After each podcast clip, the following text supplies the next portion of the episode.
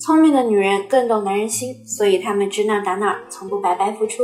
欢迎来到文姬说爱，我是情感咨询师 C C，我会陪你一起成长，让你成为不再为情所困、手握温柔刀的智慧女人。前几节课我一直在跟大家说关于挽回的一些方法技巧，有一部分单身的粉丝朋友们就私信我说：“老师，你能不能讲一下脱单的问题啊？挽回我倒是会了，但是我现在连个男朋友都没有。”想用都用不上呀。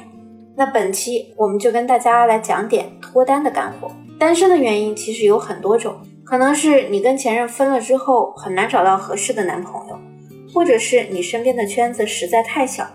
但是姑娘们其实不用慌，因为目前中国的国情来说，男生的数量远远高于女生。男生找不到对象，那是真的找不到。而女生找不到对象，其实是不能让符合自己标准的人喜欢上自己。下面呢，我给大家提供一些方法，可能略微有一些绿茶，但是总归来说它是管用的。只要你是想利用它们去脱单，而不是其他坏坏的目的，这些方法还是非常值得你一试的。虽然沟通的问题我已经讲腻了，但无奈的是，大部分男女关系的开始都是建立在异性这种相互的吸引上的。你谈不到男朋友，很可能就是在这个沟通吸引的环节上出了岔子，所以我们还是要讲沟通。现在大部分人，不管你们是网恋还是朋友介绍、相亲，第一步是不是就是加微信呢？那见面前，你们肯定是先会看一眼对方的照片，或者说跟对方有一些短暂的交流。在这个聊天的过程中，就要注意了，你不用刻意的去迎合对方跟他聊天。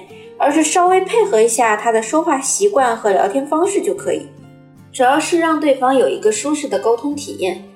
有的人每句话断句的方式是用空格来代替逗号，那你和他聊天的时候就不要每句话标点符号都打得特别规整，你可以去试试用他的输入习惯给他发消息，这样会让他有一种比较熟悉的感觉，这样做也不会显得我们很刻意。第二点，我一定要讲一下。不要随便发一些含义比较复杂的表情，就比如微信有一个大家都熟悉的微笑表情。最开始这个表情呢，就是表示心情愉悦的，但后来随着网络的发展，微笑这个表情变成了一种表示讽刺或者吐槽等等情境下会使用的表情。我有个男性朋友就跟我说，家里给他介绍了一个女孩子，还不错，但是聊天聊不下去。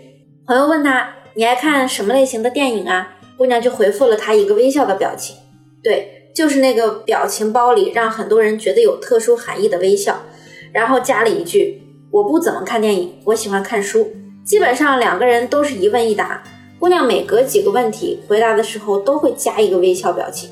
朋友当时就觉得似乎姑娘老是在嘲讽他。表情管理专家专门研究过这个表情，它的关键问题就是他的视线是向下的。你自己可以试一下，面向前方露出微笑，然后目光向下看，有没有一种鄙视和厌恶的感觉？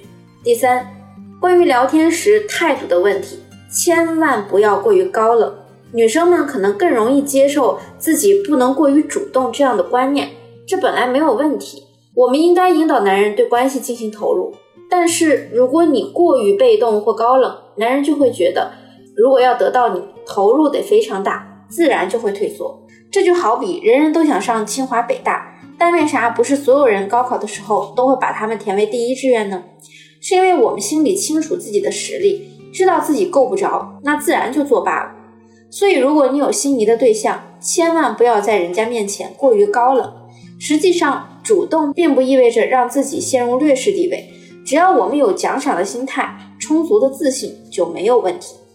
就像清华和北大每年也会因为争抢生源，主动去给学生打电话游说，有的时候还会专门派人去当地面对面的游说，展示自己的优势。晚了一步，可能就要把好的学生拱手让人。但是学生到校还不是要服从管理、遵守纪律、给导师干活？这样的顶级名校每年要收成百上千的学生，尚且如此，面对你终身唯一的选择，你居然还不主动出击？第四。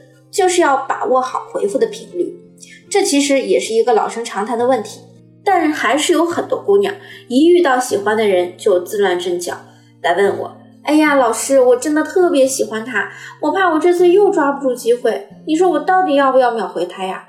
你要是现在都要做到每条消息都秒回，那当你们在一起后，你很可能会发展成那种对男人有求必应的低价值女性。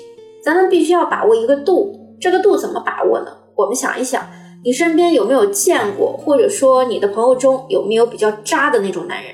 他可能长得也不怎么样，但是他们很容易撩到妹子。我跟你讲一个他们的共同特征，就是特别会玩消失。可能你也有过这样的体会。遇到过这样和你玩暧昧的男人，昨天你们还聊得好好的，互相说晚安，可能他还叫了你宝贝，结果第二天他就人间蒸发了。虽然说渣男这样的聊天方式真的很让人讨厌，但是我们也得从中理性的判断出一些精华内容。比如人家人间蒸发的时候，你就很担心，你可能第二天一直在看手机，看他回你消息没，连饭都顾不上吃。我建议，如果你想更吸引心仪的男人跟你聊天，那我们的回复频率也要自己去调控。有些机构可能会告诉你，假如他十分钟回你一条消息，那你就二十分钟以后再回。其实这根本就没什么用，你没给人家造成一个情绪的起伏，这样互相拖拉只会消磨掉仅存的好感。所以啊，我们要说一些能引起对方兴趣点的话题。当他情绪上头，给你发了一些疑问句时，你再冷淡他，隔半个小时不回，然后在回复时给出一个合理的理由，这个很重要。比如说不好意思，刚才我妈给我打电话呢之类的，既不让他觉得你在吊着他，又会无形中增加他对你的投入成本。如果你们就这样每天聊天，关系没有任何进展，一聊就是三五个月，那就没什么必要了。因为通常一两个月的时候，你就已经可以判断你们的关系是不是可以发展到下一个阶段了。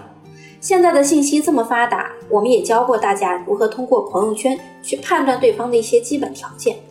如果你们的进度条卡住了，迟迟不往前走，C C 给的建议是你要学习渣男的精华部分，玩消失。